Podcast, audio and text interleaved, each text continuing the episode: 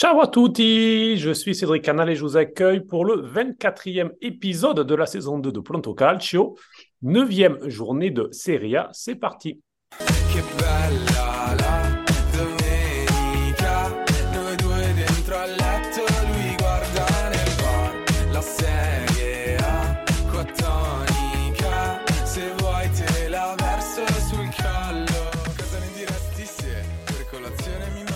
Avec moi en ce lundi matin, en ce 23 octobre, pour parler de la 9e journée de Serie A, Antoine Aiello. Salut Anto. Ciao a tutti.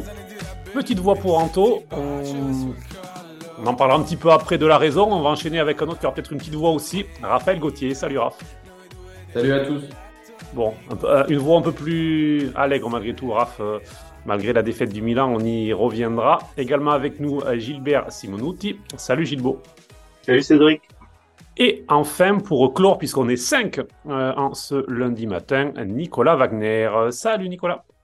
Alors, bonjour Cédric et ciao à tutti. Bon, vous êtes prêts? Vous avez vu? On en parle un petit peu avant. On n'a pas tous vu tous les matchs, mais tous ensemble, on a à peu près tout vu.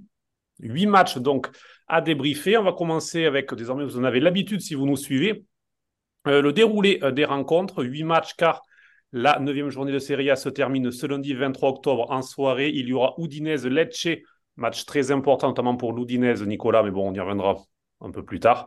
Et puis euh, Fiorentina-Empoli, match important aussi pour la Fiorentina, euh, qui eh bien, est un candidat euh, assez clair à l'Europe en cette saison. Donc, la journée après cette trêve internationale, cette longue trêve internationale de deux semaines, si vous voulez avoir d'ailleurs un petit euh, récapitulatif de ce qui s'est passé pour la nationale, n'hésitez pas à l'écouter la chronique de Gilbo, euh, qu'il a enregistré ce vendredi pour revenir sur les deux matchs, et puis aussi un petit peu sur l'affaire des, paris euh, des joueurs qui a secoué l'actualité de la nationale. Mais donc, retour euh, au championnat domestique. Samedi 15h, Hellas Vérone, Napoli. Et le Napoli qui s'est donc imposé 3-1. euh, but de Politano et doublé de Gvara. Lazovic a réduit l'écart pour euh, l'Hellas Vérone. Donc euh, voilà, le Napoli qui, après une trêve internationale euh, agitée, peut-être te demander à toi, Anto, avec hum, un Napoli qui s'est ben voilà, qui a confirmé un petit peu le, regain de forme qu'on avait entrevu euh, avant la trêve. On a vu en tout cas Napoli encore gagner. Après, euh, un regain de forme dans le sens où oui, ils ont enchaîné une victoire. Après, encore une fois, on ressent encore que c'est les individualités qui font la différence. On a vu euh, Kvaratskhelia faire euh, deux exploits individuels sur ces deux buts. Et même le but de Politano, c'est une belle action, mais euh, encore une fois, c'est le talent euh, du joueur. Donc oui, on retrouve la victoire pour les champions en titre, mais on sent que, que le collectif est encore un peu fébrile, mais qu'on compte beaucoup sur les, individualités malgré l'absence d'Osimhen. Effectivement, Osimhen qui, qui est blessé pour un mois à peu près, donc il va pas mal manquer. Euh, C'était Raspadori qui était titulaire. On verra peut-être aussi Simeone dans les euh, prochains matchs. Euh, ensuite, Torino-Inter, succès 3-0 de l'Inter, but de Thuram, Lautaro et Chalanoglu sur penalty. Un match assez classique de l'Inter de ces dernières semaines, c'est-à-dire pas forcément une Inter qui a convaincu. Première mi-temps, alors soit c'est la première mi-temps, soit c'est la deuxième qui, qui ne fonctionne pas du côté de l'Inter depuis quelque temps. Là, c'est la première mi-temps, plutôt hum, sans rythme. Et puis les changements euh, préparés à l'avance. Inzaghi l'a même avoué, on lui reproche parfois de préparer ces changements à l'avance. Là, les changements ont, fait la différence. Les entrées de Dumfries, euh, de Fratesi, d'Augusto ont, donné du rythme enfin à cette équipe. Dumfries qui a servi Thuram sur euh, l'ouverture du score. Donc voilà, succès 3 à 0 important pour l'Inter, euh, donc euh, qui, après le couac contre Bologne avant la trêve, reprend euh, eh bien, le rythme et surtout reprend la tête. On aura l'occasion d'y revenir. Sassuolo, Lazio, 2 à 0. On y reviendra aussi. Mais euh, donc succès grâce à Felipe Anderson et Luis Alberto pour la Lazio qui poursuit sa remontée. Dimanche, il y a eu ensuite le match entre la Roma et Monza, victoire 1 à 0 de la Roma. Là aussi, on y reviendra. Grâce à El Sharawi à la dernière minute face à une équipe de Monza qui était réduite à 10 euh, cartons rouges pour D'Ambrosio en première période. Bologne-Frosinone 2-1. Euh, Ferguson et euh, De Silvestri ont permis à Bologne de mener 2 à 0 à la mi-temps. Soulé euh, sur penalty a réduit l'écart. On y reviendra aussi sur le cas Bologne avec Gilbo. C'est la mise à Cagliari, 2-2. Euh, match assez spectaculaire. Tous ces joueurs dans les dix dernières minutes. Lovumbo pour Cagliari avait ouvert la marque. Dia égalisé. Viola pensait offrir le succès à Cagliari, mais Dia sur penalty temps additionnel a permis à la Cernitana d'arracher un point pour la première de Pippo Inzaghi sur le banc. Euh, Bento, Pippo Inzaghi sur le banc, ça fait toujours quelque chose. Non? C'est toujours quelque chose, surtout quand on sait, comme on dit souvent avec Raphaël Gauthier, on aime bien le dire, lui et moi, dans les tribunes San Siro, euh, Pippo Inzaghi et Filio comme on aime dire aussi. On est content de voir le vrai Inzaghi sur un banc de Serie A, même si malheureusement, il est beaucoup euh, moins euh, talentueux que son frère euh, en, tant que coach. compliqué, compliqué de le, revoir hier dans ces conditions-là où Salerne n'a toujours pas gagné. il est sauvé à la fin par, par Boulaïdia, qui apparemment a retrouvé le chemin de Salerne après toutes ces semaines. match compliqué, Cagliari qui n'a pas été si mauvais que ça, même si Cagliari a vraiment profité des, des, défensifs de, de Salerne, j'invite tout le monde à voir les deux buts où en fait vous, pouvez remarquer tout ce qu'il ne faut pas faire quand on défend.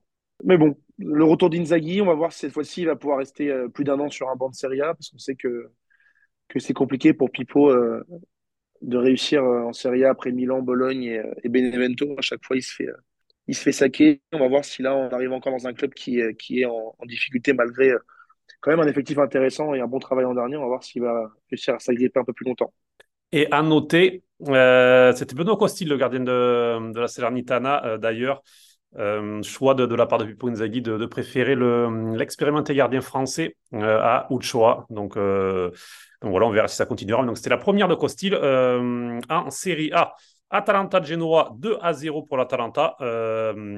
donc avec des buts de Lukman et Ederson dans le traditionnel il y a eu un bon Genoa malgré tout. Euh, encore une fois, l'équipe de Gilardino qui a, posé des, vrais problèmes à l'Atalanta, donc il s'en sort. Euh, une équipe de l'Atalanta, du coup, qui, reste parmi les euh, tout premiers. Et puis enfin, et on va ouvrir notre programme, bien sûr, avec ça, c'était le choc de cette neuvième journée de Serie A.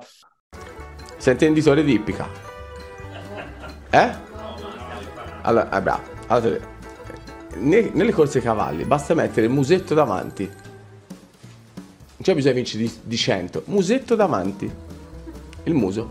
Fotografia, corto muso. Semplice. Succès 1 à 0 de la Juve euh, grâce à Manuel Locatelli à la 63e minute. Et ce qui est assez drôle, c'est que le 22 octobre euh, 2016, Locatelli avait marqué à la 65e minute de Milan-Juve avec le maillot du Milan. C'était déjà une neuvième journée. C'était déjà pour un succès 1 à 0. Donc voilà, c'était le petit clin d'œil euh, de l'histoire. on va rentrer dans ce match avec toi, Raphaël. Euh, succès donc de la Juve 1 à 0 et l'AC Milan qui euh, c'était le deuxième vrai gros test parce qu'il y avait eu les, tests contre les équipes romaines pour l'AC Milan qui s'était plutôt bien passé mais les équipes romaines qui étaient plutôt en dedans en ce début de saison. Là après le test contre l'Inter c'est un nouveau couac euh, pour l'AC Milan. Qu'est-ce que tu as pensé de ce match? Et j'imagine que c'est un rien comparable avec, euh, avec le derby euh, de Milan. Exactement, autant le derby de Milan été le premier gros test, c'était un échec très sportif, donc tactique. Autant hier, une expulsion à la 40e sur une, une erreur de Malik qui faisait un très bon match jusqu'à présent. Ça change le match, on le sait, euh, à la 40e, quand tu, quand tu joues à 10 contre 11, même contre une Juve qui est assez faible, comme elle l'était déjà hier. Euh, c'est compliqué. Euh, on peut souligner quand même que Milan, avant ça, a eu des occasions. Sans doute que le résultat n'aurait pas été le même à, 11 contre 11, alors peut-être que Milan n'aurait pas gagné, mais, mais, mais du moins, je ne sais pas si, si, Milan aurait perdu ce match. Ensuite, que dire à part la, la, faiblesse des latéraux du Milan, si on peut euh, considérer certaines individualités importantes comme les latéraux aujourd'hui. Quand tu commences avec Florenzi arrière gauche, Calabria arrière droit, c'est assez compliqué d'appréhender un match, d'autant plus que Wea a fait un très bon match hier. Euh, je ne sais pas ce que vous en avez pensé. Je l'ai trouvé très intéressant sur le côté droit de, la Juve. C'est lui qui lance euh, Keane, qui provoque le carton rouge. C'est lui également qui se retourne bien au milieu de terrain pour la passer à Locatelli qui marque. Il est sur les deux plus gros coups et je l'ai trouvé assez intéressant. Euh, ensuite, voilà, on peut parler aussi de, l'absence euh, d'occasion franche, même si, euh, même si Rafael Leao a fait un énorme déboulé sur la gauche pour, pour Giroud à la, c'était quoi, à la 15e minute à peu près. Ça, c'était vraiment une grosse occasion de but, peut-être la plus grosse pour le Milan dans le match. Moi, je souligne également que la Juve m'a pas du tout convaincu hier, malgré leur victoire. Euh, ils ont, ils ont encore une fois moins de possession que leur adversaire à 11 contre 10 pendant une heure de jeu, ce qui est quand même assez, euh, assez faible. Et j'ai même pas l'impression que ce soit trop une, un plan de jeu de laisser la balle et d'aller choper le contre parce qu'ils ont voulu jouer dans la partie du Milan en deuxième mi-temps, mais ils savaient pas trop quoi en faire. Donc voilà, c'était un match un peu compliqué pour Milan. Ceux qui connaissent, euh, ceux qui connaissent le Milan, ils, ils savaient qu'à la 40e, le match était quasi plié, puisque avec des individualités comme, comme Léao ou Giroud qui ont besoin, euh, qui ont besoin de leur partenaire quand même, c'était compliqué face à un bloc assez, euh, assez soudé quand même euh, de la Juve qui joue avec trois centraux, un Wea qui, sait, qui sait re- revenir et qui a la vitesse. Donc voilà, c'était compliqué. Moi, j'ai un, petit doute. Je sais qu'Antoine n'est pas d'accord, mais ça, on en débattra. J'avais, j'aurais pas sorti Pulisic pour, pour faire rentrer Kalulu. Perso, j'aurais sorti peut-être un milieu pour essayer de, d'apporter plus, d'apporter plus offensivement à domicile, euh, à la 40e. Mais bon, voilà, c'est une défaite, comme tu dis, ça n'a rien à voir avec le derby. Pour moi, c'est assez anecdotique. Ce qui m'embête un peu, c'est que ça, arrive à trois, jours du match, euh, au Parc des Princes à Paris, qui sera très compliqué. Et avant d'aller euh, au Napoli le week-end suivant, gros programme pour Milan en cette reprise. Alors avant de, parler de l'AC Milan, de revenir peut-être sur le choix effectivement d'échange de Pulisic avec Anto, Gilbo, un mot sur cette Juve. Euh, on était ensemble avec Vito il y a quelques jours pour parler de notamment de la Juve. On a fait un épisode spécial sur le début de saison des Bianconeri et ben, c'est une équipe encore une fois sans surprise, le fameux Colto Muso d'Allegri. Ça n'a pas été beau. Euh, il a fallu ce but de Locatelli pour pour débloquer la situation, mais encore une fois, ça, ça suffit, on va dire, et donc, euh, ben voilà, la, la Juve avance. Bah oui, non, très clairement. Moi, je trouve que la Juve hier soir a fait euh, à sa façon, avec ses moyens, euh, une masterclass défensive déjà.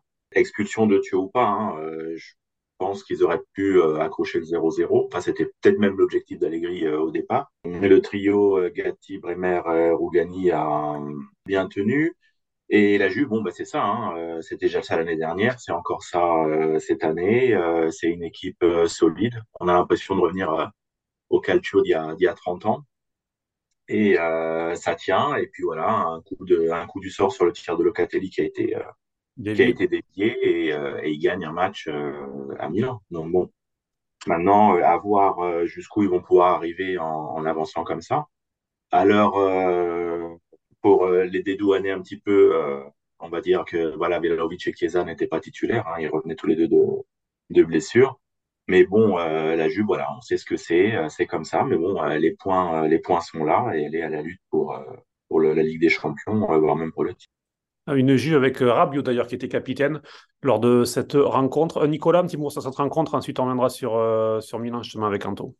Ouais, bah, paradoxalement, moi j'ai trouvé que le Milan était meilleur à- en infériorité numérique. Et la Juve, euh, ouais, c'est toujours euh, pareil, c'est décevant parce qu'on sait qu'avec les individualités qu'ils ont, ils devraient pouvoir produire euh, mieux dans le jeu. Mais malgré tout, euh, ça gagne.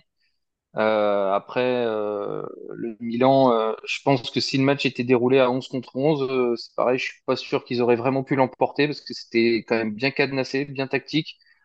Donc c'est juste dommage que ce match ne se soit pas joué à 11 contre 11. Mais c'est comme ça, c'est un petit coup d'arrêt pour le Milan. Mais je pense que on l'a vu euh, après le, derby contre l'Inter, ils ont la capacité de, rebondir et de d'enchaîner, euh, je pense, une, nouvelle série de victoires à commencer dimanche prochain contre ce Napoli qui est certes euh, en regain de forme, mais qui est toujours, selon moi, un peu malade. Alors Anto, dans quelques instants, justement, il y aura un débat entre toi et, et Nico sur un joueur en particulier, mais avant de, faire ce débat, de te lancer, de te libérer, un petit mot sur cette rencontre de façon générale. J'ai envie de dire c'était c'était assez euh, prévisible. De toute façon, c'était sûr que ça allait être, euh, comme ça, que ça allait être euh, euh, cadenassé, qu'il allait y avoir ces problèmes-là, que, en plus en perdant euh, en perdant euh, Pouli, euh, qui était celui qui était le plus en forme, ça allait euh, produire cet effet-là où la collision devant était était beaucoup plus euh, beaucoup plus limitée. Ça, c'était sûr en plus dans une situation comme ça où euh, eux euh, font d'abord le, ouvrent, ouvrent- enfin la, oui, la marque et en plus que que Milan soit soit à 10. Enfin, c'était quasiment mission impossible. Déjà, 40 contre 11, c'est dur contre eux parce qu'ils défendent vraiment bien. Enfin, vraiment bien. Ils défendent plus que bien même. Quand on voyait un moment les blocs, si vous observiez entre, entre, sur le bloc équipe, les attaquants étaient à 40 mètres des cages de la Juve. C'est-à-dire qu'ils défendaient vraiment à 11. Il y avait vraiment une ligne comme ça. Et comme disait Raphaël, Ouéa qui a vraiment pris le côté gauche. J'aurais été curieux de voir si, euh, si les cervelets de Théo euh, n'avaient pas été, euh, pas été euh, dehors, si ça aurait pu donner plus sur ce côté-là, quoi, parce que parce qu'on a vu que, Florenzi était limité. Mais bon, j'ai envie de dire, je, on s'y attendait, c'est juste dommage de dire que face à, à, cette petite équipe, euh, bah, tu, tu, tu fasses pas plus, quoi. C'est dommage. Et du coup, surtout qu'au classement, eh bien, la, la Juve revient à un petit point de l'AC Milan, 21 pour Milan, 20 pour la Juve et c'est l'Inter qui est devant avec 22 points. Alors voilà pour ce match. No, glielo dico a lei, sa perché? Ma, ma no, io mi permetto, sa, ma io mi permetto, le metto anche le mani addosso se lei continua. Sa perché? Sa perché? Lo sa perché o no? Perché non si può parlare della vita solo di soldi. Et après ce lancement par De Laurentiis, Anto, je te laisse la parole. Le débat d'Anto du lundi est consacré à Raphaël Leao. Est-ce un top joueur? Pour toi, oui. Pour Nicolas Wagner, non. À toi d'ouvrir, Anto. À moi d'ouvrir. Bah, après, c'est lui qui dit l'inverse, qui, qui dit que qu'il n'est pas un top joueur. Moi, je, si je dois prendre des, prendre des, des faits concrets, vu que, comme vous le savez, chers auditeurs, nous parlons tous euh, en dehors des podcasts euh, de plein de sujets divers et variés. Et hier, Monsieur Wagner nous a quand même dit euh, sur le groupe que euh, Raphaël n'est pas un grand joueur et qu'il manque beaucoup de choses, etc. Donc, j'aimerais bien savoir euh, qu'est-ce qu'il faut de plus euh, d'un joueur qui est en double-double depuis, de- depuis presque trois ans, d'un joueur qui a été élu homme de Serie A du Scudetto, qui a amené le, le Scudetto à Milan sur les six derniers matchs, surtout euh, l'année du titre. Euh, qu'est-ce qu'il faut de plus euh, d'un joueur euh, qui, encore hier, sous la seule occasion, c'est lui qui l'a créé en déséquilibrant? Qu'est-ce qu'il faut, qu'est-ce faut de plus sur, je sais pas, même la, valeur, marchande du joueur et, ce qui se passe autour, quand on voit ce qu'il provoque et ce qu'il fait, qu'est-ce qu'il faut de plus quand on me dit qu'il marque pas dans les grands matchs, alors que c'est le dernier joueur à avoir marqué des buts dans les derbies de, contre l'Inter, malgré les grosses défaites qu'on se prend. C'est toujours celui qui est comme le plus décisif. Il a, sur les, sur les derniers buts du Milan, c'est lui qui fait les trois buts et qui met la passe D. Enfin, je, en fait, je comprends même pas comment on peut avoir un débat sur ce gamin-là qui fait tout ça et qui a 24 ans. Alors, bien sûr qu'il n'est pas du niveau de Ronaldo ou de Messi, etc. Mais, mais Rafael Leao, c'est le meilleur joueur du Milan AC, qui était encore champion il y a 18 mois. Euh, c'est le, danger numéro un. Euh, si on parle de statistiques, il amène beaucoup. Après, moi, j'aime pas les débat statistiques. Par exemple, Giroud ne sac pas beaucoup, mais il fixe des défenses. Si on regarde le football dans un aspect en dehors des statistiques qui nous gangrènent depuis 15 ans, depuis euh, l'avènement des deux monstres, euh, fixe des joueurs, Léao permet d'ouvrir des choses. Pulisic, son moment, son moment de grâce qu'il a eu avec Milan, il y a plein de fois, c'est parce que Léao ou Giroud euh, bah, fixe ou des espaces. Bon, franchement, même me dire qu'il ne marque pas dans les grands matchs, l'an dernier, il a, il a massacré euh, 4-0 euh, le Napoli euh, au Maradona. Alors, me dire, ouais, mais Napoli, t'es champion. Quand on prend 4-0, c'est pas anodin. Surtout avant un match en des Champions. Contre l'Inter, encore une fois, il était décisif. Contre la Roma, il était décisif. Contre la Lazio, il était décisif. Ah, bon, qu'est-ce que vous voulez de plus, les gars? Il fait 15 buts, 10 passes D. euh, Mais Qu'est-ce qu'on qu'est-ce, qu'est-ce qu'on veut de plus de, de on va demander à Nicolas. On va demander à Nicolas. Nicolas, qu'est-ce que tu veux de plus sur Raphaël Leao? Donc, euh, je, j'aimerais bien, euh, et je l'ai, j'ai essayé d'expliquer hier, mais c'est vrai que parfois à l'écrit, euh, c'est un peu plus compliqué à faire euh, passer euh, certains messages qu'à l'oral, donc je vais essayer de, de m'expliquer. Ce que je voudrais de la part de Raphaël Leao, c'est qu'il soit un peu plus régulier. Et c'est, bien tout l'effet que tu énonces, euh, effectivement, c'est, en sa faveur. C'était un grand joueur, mais pour moi, c'est pas encore un top player parce qu'il lui manque cette régularité. Il a parfois ce côté un petit peu nonchalant euh, qui fait qu'il il devient agaçant parce qu'on sait qu'il a euh, le talent, le potentiel pour en faire plus. Et je voudrais qu'il en fasse plus, plus souvent. Là, je regarde, là, j'ai sa feuille de stats sous les yeux. Il n'a pas marqué depuis euh, quasiment euh, un, mois. Euh, son, dernier, et encore, non, même plus que ça, ouais, c'était le 23, voilà, c'était contre Vérone. Ah, depuis, il a fait deux passes D contre la Lazio, c'est bien, mais après, contre Dortmund, rien. Contre le Genoa, rien. Euh, et euh, hier, bon ben, il a pas, il a pas eu grand-chose euh, à faire peu cher parce que le match était terminé à la 40e. Mais en attendant, avant, effectivement, il a fait son déboulé pour pour Giroud, mais c'est légèrement insuffisant à, à mon goût. Et c'est ce que je pense. Je pense que malgré tout, tu as dit plein d'arguments et je te rejoins là-dessus.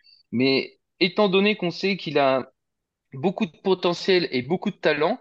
Moi, j'en veux plus. Et je pense que, alors, on- hier, j'ai comparé euh, dans, dans notre groupe, j'ai comparé euh, euh, Leao, euh, puisque c'est le leader technique de- du Milan, je l'ai comparé à Lautaro. Et je suis désolé par rapport euh, aux deux joueurs. Et je sais, vous m'avez dit hier, vous m'êtes tombé dessus en me disant, c'est pas le même poste, euh, nanani, nanana. Moi, je veux bien, mais en attendant, Lautaro, c'est le leader et il sait répondre présent avec plus de régularité que Leao, à mon goût. Après, peut-être que on n'a pas la même vision, étant donné qu'en plus, vous, vous avez un problème par rapport à moi, c'est que vous avez les yeux de l'amour des supporters. Moi, j'essaye de rester objectif et neutre. Alors, avant d'avoir les yeux de l'amour de Raphaël pour entrer dans le débat, Gilbo, euh, un mot là-dessus. Euh, moi, j'aimerais bien revenir sur un point euh, que Nicolas a soulevé, c'est le côté leader, peut-être plus l'homme. C'est peut-être là-dessus qui lui manque pour être un top joueur.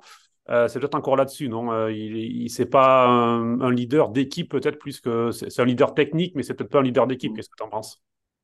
Bon, ça après, euh, leader, leader d'équipe, il faut des qualités, on va dire, qui sont au-delà du, au-delà du technique. Donc après voilà, enfin, c'est quand même un, un jeune joueur, donc peut-être qu'il deviendra leader d'équipe, d'équipe un petit peu plus tard. Euh, moi, par rapport à Léao, je remets pas du tout en doute euh, ses qualités, quoi, qui sont vraiment euh, énormes. Euh, je voudrais juste qu'il lime un petit peu certains, certains petits défauts et parfois euh, certaines formes de, je dirais, de nonchalance ou euh, de choix, des fois pas toujours euh, exceptionnels. Je repense depuis le début de l'année, en fait, j'ai la en tête euh, par rapport à Léao, cette tentative de talonnade contre Newcastle où il y avait nettement mieux à faire. Maintenant, on peut mettre ça sur, sur des erreurs de jeunesse plus que sur un, manque de quelque chose. Mais bon, voilà, comme a dit Anto, quand même, il n'a que 24 ans. Donc, euh, laissons-lui le temps de, de finir de grandir.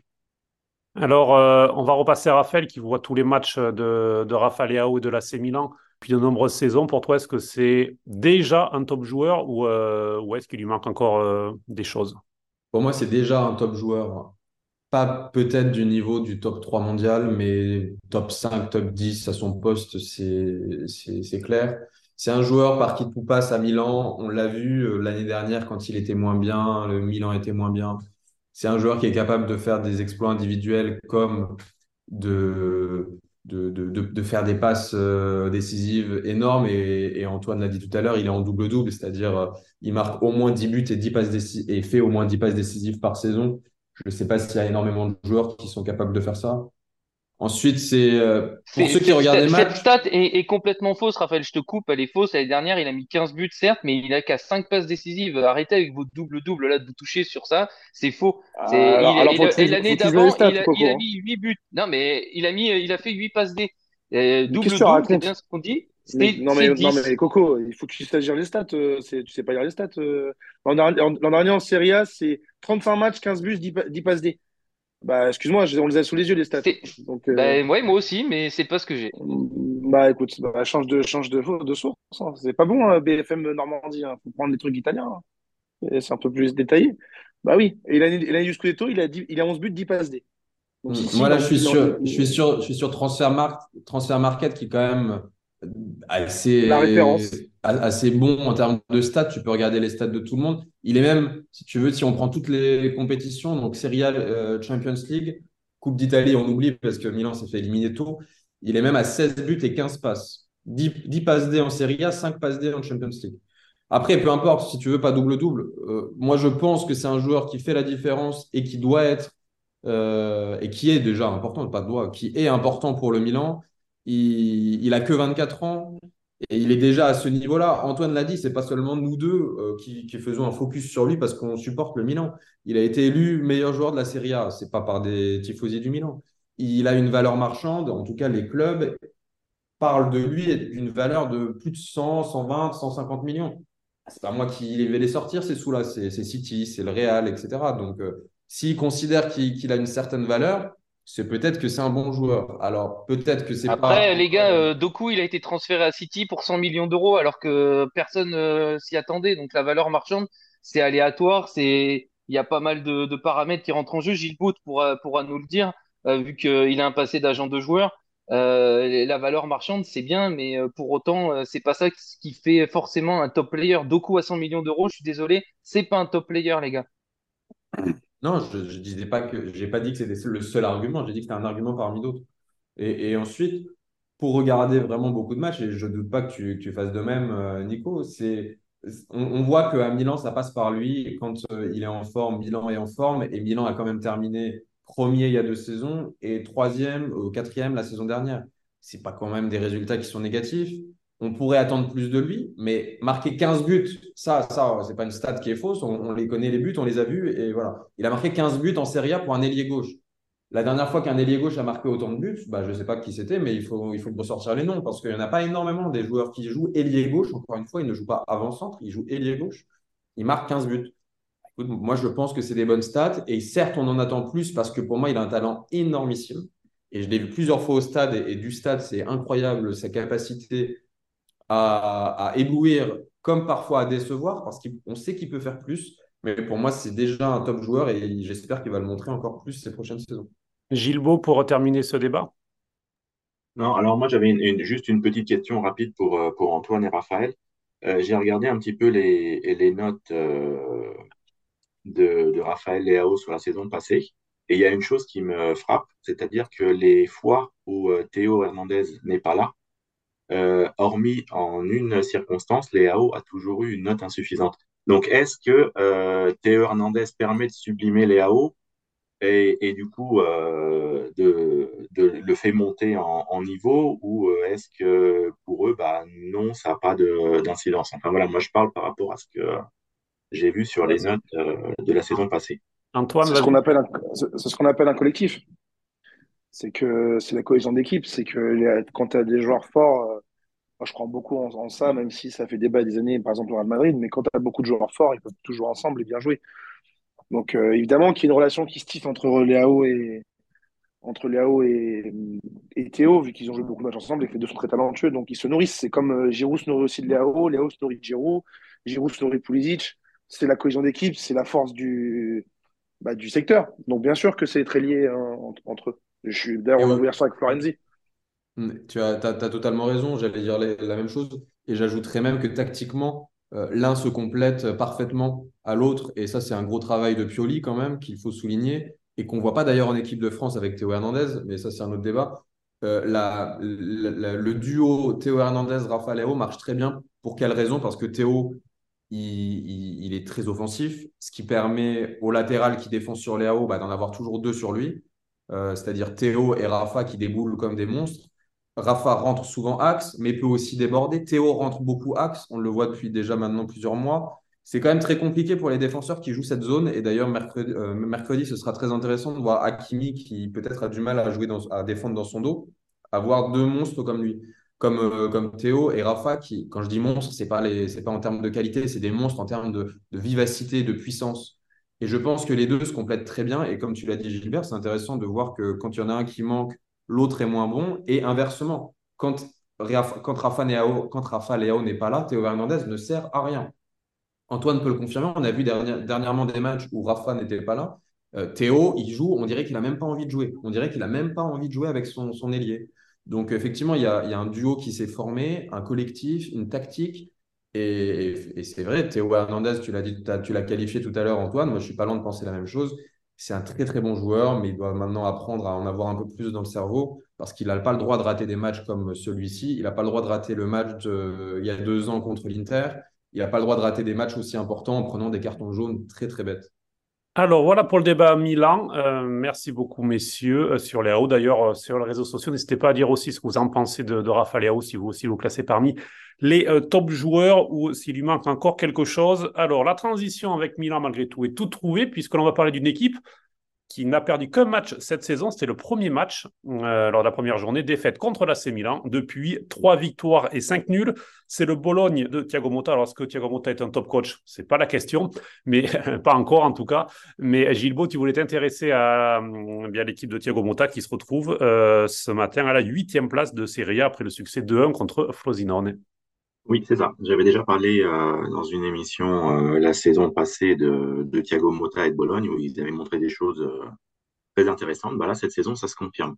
C'est vrai qu'après la première défaite face à Milan, euh, on a commencé à avoir quelques inquiétudes, mais c'était beaucoup dû à une fin de mercato où, euh, où Bologne a acheté pas mal de joueurs vraiment euh, sur les dix derniers jours, ce qui avait même provoqué une petite crise en interne entre Thiago Motta et ses, et ses dirigeants. Mais depuis euh, cette défaite initiale, bah, Bologne, voilà, comme euh, tu l'as dit, bah, c'est huit matchs en défaite. Et parmi les, ces rencontres, euh, il faut pas oublier que Bologne a déjà joué, euh, outre le Milan, l'Inter, le Napoli et la Juve.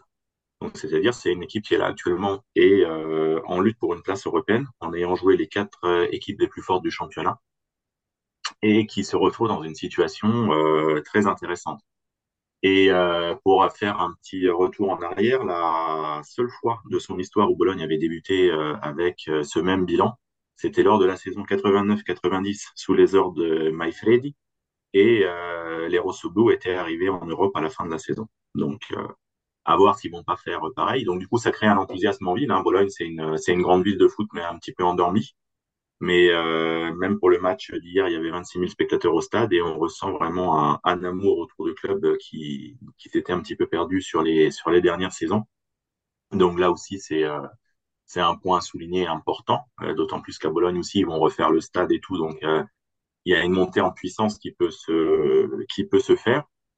Et l'apport de Thiago Motta quand même est, est extrêmement important dans ce club. Hein. Faut pas le, faut pas le nier. Euh, donc il met vraiment en avant le collectif euh, à fond. Tout le monde est sur un pied d'égalité. On a la preuve avec euh, l'ailier suédois Carlson qui était un petit peu l'homme fort du mercato. Il sortait d'une saison énorme aux Pays-Bas et bah, il n'hésite pas depuis quelques matchs à le mettre sur le banc et à ne pas le faire rentrer parce que Carlson bah, ne s'adapte pas tout à fait aux exigences tactiques de Thiago Motta en phase défensive. Donc il le sort et il fait jouer d'autres joueurs. Donc tout le monde se sent sur un pied d'égalité. Euh, il fait des inventions plutôt euh, sympas. Euh, on n'oublie pas que sur les derniers matchs, Bologne a trois quarts de sa défense titulaire absente. Et il a inventé Riccardo Calafiori, qui était un latéral gauche euh, au moment de sa sortie à la Roma, puis à Bâle. Et il le réinvente en défenseur central. Et euh, pourquoi pas, on se retrouve avec un, un défenseur central gaucher qui pourrait devenir intéressant même pour, euh, pour Spalletti à l'avenir. Donc il y a, il y a quelque chose d'intéressant. On a un joueur comme Orsolini qui, euh, qui redevient un petit peu l'homme fort. Euh, il y a eu le choix fort en début de saison de dire à Joshua Zirkzee, c'est toi le titulaire, Ouais. on mise sur toi, on ne prend pas un autre joueur. Et bah, le joueur bah, le rend plutôt bien, même s'il ne marque pas beaucoup. C'est vraiment euh, un joueur autour de qui bah, tout le jeu euh, tourne. Donc c'est extrêmement intéressant aussi. Et moi, je suis d'avis de dire que ce Bologne va, à mon avis, être la, la belle révélation de la saison. Et je les vois, pourquoi pas, accrocher une place en Ligue Europa Conférence à la fin de l'année. Avec effectivement un mercato mené par Marco Di Vaio et, Giovanni Saltori. Giovanni Saltori, notamment à l'Atalanta, euh, dans, dans les saisons passées, on sait qu'il a ce don de, trouver euh, des jeunes joueurs euh, à fort potentiel. D'ailleurs, je voulais faire un petit aparté. Il y a, je ne sais pas si vous le savez, mais il y a deux Français dans le stade de Thiago Motta. C'est Alexandre Hugeux comme adjoint et euh, Simon Collinet aussi, qui est de l'époque PSG, qui sont venus ensuite avec lui euh, au Spezia et, et maintenant euh, à Bologne. Donc voilà pour la petite touche un peu française euh, du niveau de Bologne. Euh, Nicolas, sur justement sur le Bologne de Thiago Motta, sur ces jeunes joueurs, Gilles avait raison, notamment ce qui a été intéressant en fin de mercato, c'est le choix de se libérer d'Arnautovic et de son ego. On sait que ça se passait pas très bien avec Thiago Motta et de mettre Zirkzee comme ça en pointe, ça a été euh, intéressant. Aussi Freuler, moi j'ai trouvé intéressant le, choix d'aller chercher Freuler, un joueur d'expérience parce qu'il y a beaucoup de jeunes et effectivement il manquait peut-être au milieu de terrain ce, joueur-là qui connaît bien la Serie A, qui, qui est international et qui petit à petit est en train de, prendre ses marques aussi au milieu. Oui, effectivement, Bologne fait un très bon euh, recrutement et un très bon début de saison.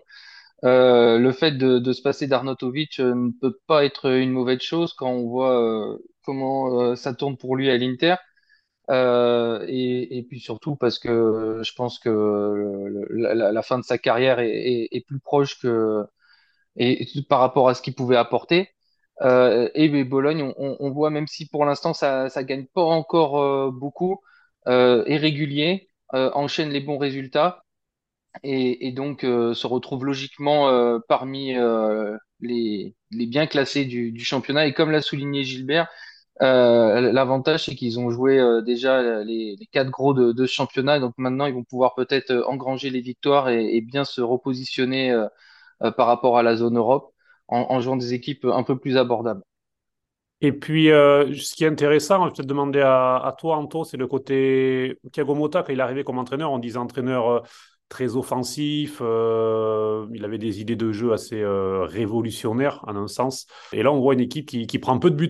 Donc, c'est aussi intéressant. euh, c'est une équipe de Bologne qui, qui sait aussi être attentiste quand il faut, qui sait aussi gérer les matchs, qui sait aussi revenir dans les matchs. On l'a vu contre l'Inter, on est 2-0 à la 13e et qui a su, qui a su revenir.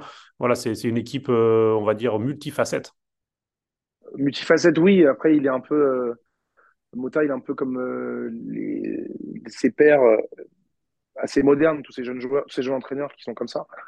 Euh, on lâche rien. Après, il a comme du talent. Il y a Orsolini, il y a Zirkzee, euh, il y a Ndoye aussi qui, bon, encore un peu régulier, mais qui fait différence. Donc, euh, il a aussi instauré ce côté de rien lâcher. C'est pas facile pour tout le monde de revenir euh, à San Siro euh, contre l'Inter euh, sous deux buts, de faire d'égaliser.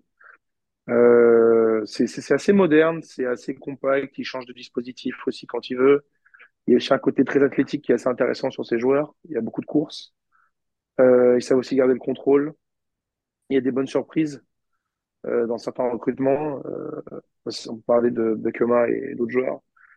Euh, c'est assez, euh, c'est assez intéressant. Moi, j'aime bien. C'est assez agréable. C'est assez énergique. C'est assez cohérent. Donc, je pense que Mota va faire des vieux os là-bas. Je pense que l'an prochain, à mon avis, il risque de, de remplacer Inzaghi qui sera viré d'Inter. On verra. En tout cas, il devrait prolonger jusqu'en 2025. Je crois que c'est pas encore fait, mais ça se murmure. D'ailleurs, euh, Bologne essaie de ne pas mettre de clause de départ dans le contrat, euh, histoire de pouvoir construire avec lui, parce que clairement, euh, du côté de Bologne, on, voit il y a un vrai projet avec des jeunes.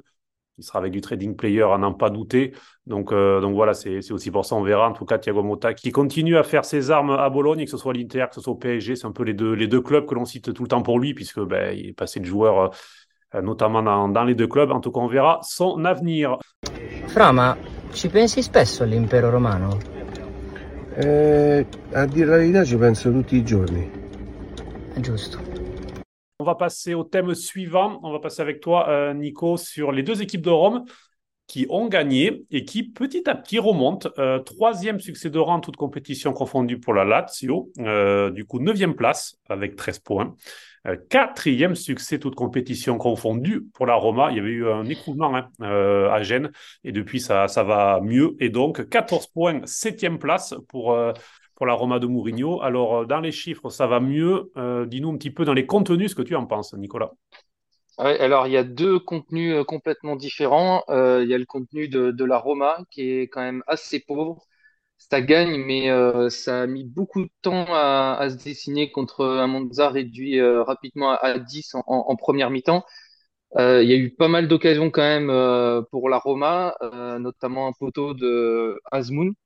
Mais il a fallu attendre vraiment le, Money Time pour voir une, victoire de, la Magica et preuve de, de la tension un peu qu'il y avait sur, sur le bord du terrain. Mourinho s'est fait expulser pour avoir un, un petit peu chambré le, le banc adverse euh, en faisant euh, un peu comme, euh, comme quoi le, l'entraîneur de Monza était un peu des, des, des pleureuses. Donc il verra le, le prochain match de, de la Roma de- depuis les tribunes. Et Mais en attendant, comptablement, ça, ça continue d'avancer, ça remonte au classement. les prochains matchs, d'ailleurs, qui sera contre l'Inter à San Siro et Mourinho, comme la saison passée, sera donc suspendu pour ce match-là. Euh, on a l'impression peut-être qu'il fait exprès. Je sais pas, peut-être qu'il il, il est mal à l'aise sur le banc euh, des visiteurs euh, à San Siro contre l'Inter, mais c'est vrai que voilà, il a avec Paladino, c'est chaud. déjà, c'était chaud la saison passée. Enfin voilà, il y a, déjà un bon rapport qui se se noue entre tous les deux. Gilles un petit mot sur sur la Roma et ensuite Nicolas enchaînera sur sur la Lazio. Bah, c'est poussif et puis c'est un petit peu les montagnes russes. Hein. Ça ressemble un petit peu à, la saison passée et ça se confirme. Mourinho, bah, on en avait déjà parlé. Il fait partie de cette euh, gamme de coachs comme Allegri où euh, ils essayent de, on va dire, ils épuisent au maximum leur euh, leur force euh, dans, mentalement, mais euh, il y a peu de d'évolution, euh, je trouve, au niveau tactique par rapport à la, nouvelle vague d'entraîneurs. Donc bon, euh, à voir euh, sur le sur le long terme. J'ai quelques doutes quand même sur le fait que la Roma puisse arriver à accrocher une place en Ligue des Champions. Mais bon, on, verra, euh, on verra comment ça avance. C'est vrai, succès à 0 grâce à El Sharawi, but qu'il a libéré aussi parce qu'il a été cité à tort a priori dans l'affaire des, paris par euh, le, sulfureux Corona qui balance un peu des noms comme ça, un petit peu au hasard, on a l'impression, depuis, euh, quelques jours, avec d'autres tops dans les journaux. Enfin, ça sort un dans tous les sens. Et donc, El Sharawi a été cité. Et, euh, voilà, ce but avait encore plus de valeur pour lui. Euh, on va passer Nicolas Lazio qui a gagné 2-0 contre Sassuolo. Sassuolo qui continue à toujours cette équipe euh, impossible à, pronostiquer, donc euh, qui, peut faire le match de sa vie, puis quelques jours après être absente. Là, c'était plutôt le cas. Philippe Anderson, Luis Alberto en première période ont tranquillement permis à la Lazio de gagner. Et la Lazio aussi, qui petit à petit remonte, euh, malgré l'absence, encore une fois, d'Immobilier, qui était de retour de blessure et qui n'a joué que 10 minutes. Oui, la Lazio qui remonte euh, et qui se re- replace au, classement avec justement un, succès euh, construit en, première mi-temps avec des buts de Felipe Anderson et de Luis Alberto. Euh, gros match de Luis Alberto, on soulignera. Euh, l'équipe de, de Sassuolo est vraiment, comme tu disais, irrégulière au possible, puisque depuis ses deux succès contre la Juve et l'Inter, ça vient d'enchaîner deux défaites, un nul. Et pour le coup, hier, il n'y a vraiment pas eu photo par rapport à, à cette Lazio qui retrouve un peu les, les vertus qu'elle avait montrées la, la saison passée. Euh, ce qui est bien pour eux, c'est qu'ils arrivent un peu à se sortir de la immobilier dépendance qu'il pouvait y avoir euh, les saisons précédentes. Et euh, la bonne intégration de Castellanos qui commence à trouver ses marques et qui a fait encore une passe décisive hier. Je crois qu'il avait été aussi déjà décisif les rencontres précédentes. Ouais. Donc il, il commence à monter en, en, en progression et donc euh, c'est de bon augure pour, pour la suite, pour la Lazio, et qui se reclasse aussi euh, dans le top 10 euh, du championnat et qui, euh, et après un mauvais début de saison, un très mauvais début de saison, euh, redresse la barre et je pense que ça devrait continuer comme ça, puisque Sarri est un bon coach et il a quand même des bons joueurs à disposition. Et après la Ligue des Champions, euh, cette semaine, il y aura un Lazio-Fiorentina le 30 octobre qui vaudra sûrement aussi le détour. Raphaël, un mot sur la Lazio, le dernier revers de la Lazio, on en avait parlé d'ailleurs dans ce podcast, c'était contre l'AC Milan, euh, l'équipe de Sarri qui avait fait un match euh, assez terne. Depuis, ça va un petit peu mieux, on a notamment eu en Ligue des Champions arraché euh, un succès très important. Là encore, un- une bonne victoire en championnat, ça, ça semble aller mieux pour les hommes de Sarri depuis trois semaines. Oui, complètement. Et, euh, et peut-être que le match contre l'Atalanta les a un petit peu réveillés puisque, puisqu'ils le gagnent en fin de match. Et, peut-être que la dynamique euh, est positive grâce à ça. Euh, alors, ok, euh, Sassuolo, c'est pas le même adversaire, c'est clair. On connaît cette équipe de Sassuolo qui est très irrégulière, voire quand même assez décevante. Mais la Lazio, ça y est, on dirait que ça y est, est un petit peu, le diesel est, est mis en route. Je ne vais pas dire qu'il faut compter sur eux pour les deux ou trois premières places, mais il va falloir les, les, les, regarder de près puisque leur, on en a déjà parlé, leur, leur effectif est assez intéressant. On sait que Sarri, c'est un entraîneur qui, qui est euh, agréable à, regarder aussi. Maintenant, euh, il joue la Ligue des Champions, il joue un gros match euh, aux Pays-Bas mercredi. Ils enchaînent avec la Fiorentina, qui est quand même une équipe compliquée à jouer. Et il y a le derby dans, dans trois semaines. Donc, euh, je pense que c'est vraiment après. Enfin, j'ai l'impression d'avoir déjà dit ça dernièrement, mais je pense que c'est après ces trois, quatre prochains matchs qu'on pourra vraiment juger la saison de la Lazio, si c'est une équipe qui va plutôt faire euh, 5, 6, 7 ou c'est une équipe qui va faire plutôt 3, 4, 5.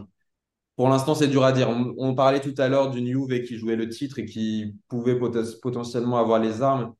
Honnêtement, si, si la Juve euh, gagne le titre cette saison, ce sera quand même très, très euh, symbolique euh, de l'état de la Serie A.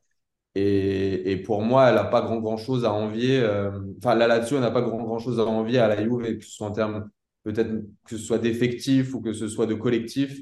Euh, de voir la Juve assez haut et la Lazio assez bas, même si la Lazio est irrégulière, ça me fera mal à la fin de la saison.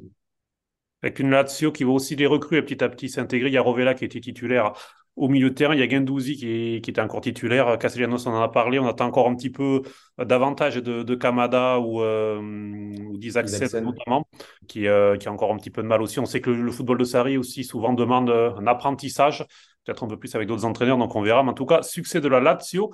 Avant de passer au pronostic. Après, euh, ce week-end, je te, je te coupe, Cédric, mais ce week-end, tu avais quand même Zakani et Immobilier sur le banc. Hmm. Donc, euh, je pense que Sarri fait quand même tourner. Il sait qu'il y a la Ligue des Champions qui arrive et, j'ai l'impression, en tout cas, les résultats lui donnent raison pour l'instant, que son effectif tourne bien, malgré parfois un turnover et, euh, il s'appuie quand même sur une défense euh, qui est intéressante et sur un Provedel qui, reste assez bon comme l'année dernière. Provedel qui était tout juste de retour et qui a, qui a failli prendre un carton rouge pour une sortie. euh, En fait, il a pris carton rouge et puis à la VAR, le carton a été enlevé. Euh, Il y a eu une grosse frayeur pour la Lazio, forcément, parce qu'en fait, il a, pris la balle sur la ligne et l'arbitre pensait qu'elle était à l'extérieur de la surface de réparation. Donc, il y a eu une petite frayeur pour la Lazio, euh, comme quoi la VAR a aussi une utilité dans ces cas-là. Euh, avant de passer au pronostic, je voulais faire un petit point histoire avec vous, puisqu'on est le 23 octobre et je disais ce matin que le 23 octobre 1985 s'est joué. Vous savez, quiz, que s'est-il passé le 23 octobre 1985, messieurs? Ça concerne euh, le Milan? Pas du tout. J'aime vous C'est voir comme ça. c'est un club du Sud? Alors, ce sont deux clubs du Nord. Alors, ça aurait été un peu plus tôt dans la saison, je t'aurais parlé de Vérone, mais là, je suis pas loin. L'un des deux clubs, c'est Vérone. C'est l'Hellas Vérone. Euh, C'est leur Ah, si, je, je l'ai je l'ai peut-être. Il n'y a pas eu un huitième de finale de, de Coupe des Champions avec la Juve? Si. À huis clos, même d'ailleurs, je crois, le match. Euh... Bra- bravo Gilbo. Euh, le 23 Fallait octobre hein, 1985, fallait que j'y revienne. s'est joué le premier derby italien euh, en Coupe d'Europe. Hellas Vérone Juventus, huitième de finale de, de, de Coupe des clubs champions. Euh, match aller qui, avait, qui s'est terminé 0 à 0 euh, à Vérone. Euh, C'était l'Hellas Vérone d'Osvaldo Bagnoli, qui était champion d'Italie en titre et qui jouait contre la Juve de Trapattoni, qui venait de remporter cette compétition. Euh, C'était le cas pour lequel il y avait deux Italiennes. Et donc, euh, c'était affronté en huitième de finale, euh, 0-0 donc à ce 23 octobre. Vous vous souvenez qui s'est qualifié au match retour? Ouais, c'est la Juve qui a gagné 2-0 au match retour. Oh là là là là, là bravo. Ah, mais j'ai l'âge aussi, hein, je m'en souviens. hein. Là, j'ai la, là, j'ai la mémoire, en tout cas, bravo. Voilà, c'était le- ça. c'est ça, exactement. Comme euh, ben, on parlait d'Euro-Derby la saison passée, par exemple, entre les deux clubs de Milan, mais voilà, une époque où c'était quasiment impossible d'avoir euh, en Ligue des Champions des, ou en Coupe des clubs champions des, des derbies entre, euh, entre deux clubs d'un même pays, à l'époque où il y avait que le champion qui se, qui se qualifie dans, dans la compétition. Il y avait eu donc en huitième de finale ce, ce match entre l'Hellas et la Juve. Pseudo tifosi, gente che vuole male al Siena. Gufi, state a casa.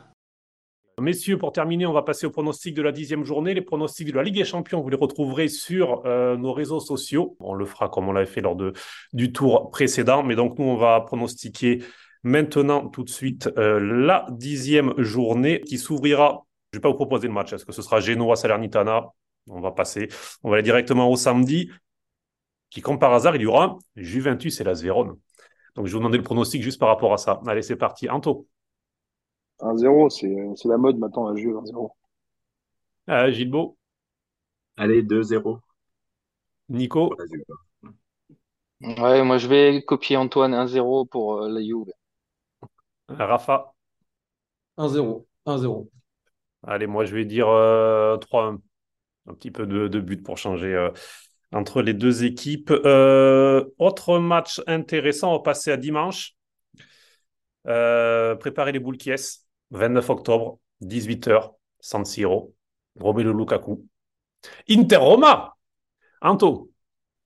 Alors là, tu vois, je crois que ça fait un, un des rares matchs je, me serais langui de venir à San Siro pour voir faire jouer. Pour voir cette espèce de gros naze se faire siffler. Euh, allez, soyons plus sérieux. Allez, 1-0 pour la Roma, but Lukaku, sur penalty, sous, sous la courbe à norme. Avec, les, avec euh, sa, sa- sa façon de célébrer comme il avait fait euh, devant la courva de la Juve.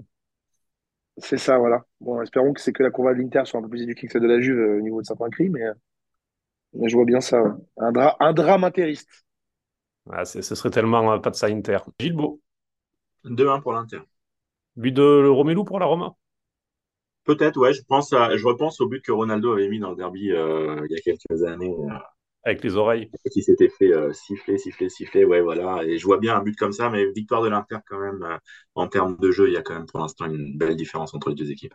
Et l'Inter avait gagné à l'époque aussi, quand, euh, quand il y a eu 2-1. euh, il y a eu 2-1 euh, quand Ronaldo marque le but dans le derby. On ouvre le score, il en ouvre le score. Et on se prend deux buts. Je crois que Jules Cruz avait marqué d'ailleurs. Euh, Nico?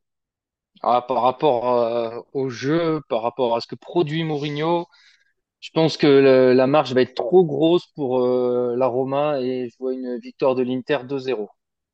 Donc, je ne demande pas but de Romelu, du coup, forcément. Euh, Rafa, à toi. Un partout. But de Romelu? Oui. C'est la question euh, bonus. Moi, je dis deux. Acerbi Acerbi va le désosser euh, à Romelu. Ben, moi, je vais vous dire rapidement, et je pense que certains joueurs vont peut-être faire le match un peu trop dans leur tête. J'ai vu une interview de, de Di Marco, par exemple, euh, qui était chez Catalan euh, il y a quelques jours, et a priori, j'ai peur qu'ils jouent un peu, que certains joueurs, alors peut-être Romelu aussi, mais, mais j'ai peur que certains joueurs de l'Inter jouent peut-être un peu trop le match sur Romelu aussi. Il y aura un côté affectif qui pourrait faire un peu partir en vrille là, le match, et donc moi, je dis deux en Roma. On l'a déjà vu hier, euh, ça, Cédric, le match euh, Roma-Monza, D'Ambrosio et Gardini, ils n'ont pas été tendres avec lui. Hein. Hum, Ils ont ouais, clairement. deux, trois coups. D'Ambrosio, il l'a bien tamponné deux fois. Et Gardini, il joue un petit peu avec ses chevilles. Donc, euh, il y a notamment un moment où Kaku protège la balle euh, comme il sait faire. Gardini, il, a- il protège la balle, il l'a éclaté en deux. euh. Donc, je pense que peut-être qu'il va en jouer aussi, Mourinho, de ça. Il va peut-être le mettre exprès bien vite dès le début pour, euh, Hum. pour coller des biscottes à, à toute la défense. C'est possible. Oui, et puis qu'il aille, qu'il aille traîner sur la, sur l'axe euh, Bastoni-Di Marco, sûrement pour, pour aller titiller les joueurs avec qui il avait de- des bons rapports. Ce serait, ce serait pas étonnant du tout. C'est pour ça, moi je dis deux en Roma, j'ai, je, je sens un peu le drame à San Siro avec en rouge, des choses comme ça. Enfin, un match très, très compliqué. Bref, Napoli-Milan, qui aura lieu à 20h45. Ben, Anto, je te, je te, je te laisse la parole. Tu me connais, Cédric. Qu'est-ce que je vais dire après toi? Ben, Napoli. Allez, je vois bien euh, Milan dans la crise, trois défaites dans la semaine, un cataclysme, Raphaël qui va voilà, Gauthier qui va commencer à exciter sur Twitter, Pioli out, qui va, il va commencer à faire des photos de torse nu euh, sur la couva sud, Pioli out. Donc euh, non, je pense, plus sérieusement, je pense une victoire du Napoli euh, euh, 2-0 avec euh, un but de Gvarat et de, et de Cholo, Cholito. Oh, Cholito, c'est vrai qu'il est encore là. Rafa, ben, du coup, j'enchaîne tout de suite avec toi. Un partout. Et effectivement, je, vous le verrez dans, dans mes pronostics de Ligue des Champions. Je vois également une défaite au Parc des Princes du Milan. Et donc une semaine très compliquée pour, euh, pour il Mister Pioli. Et, et peut-être de, de, de grosses critiques de ma part à la fin de la semaine, effectivement. Bon, avant de voir si tu voudras un Zlatan sur le banc pour, euh, pour assurer l'intérim, on va demander les pronostics de Gilbo. Ouais, je vois bien un match nul aussi, donc je dirais un partout. Nico?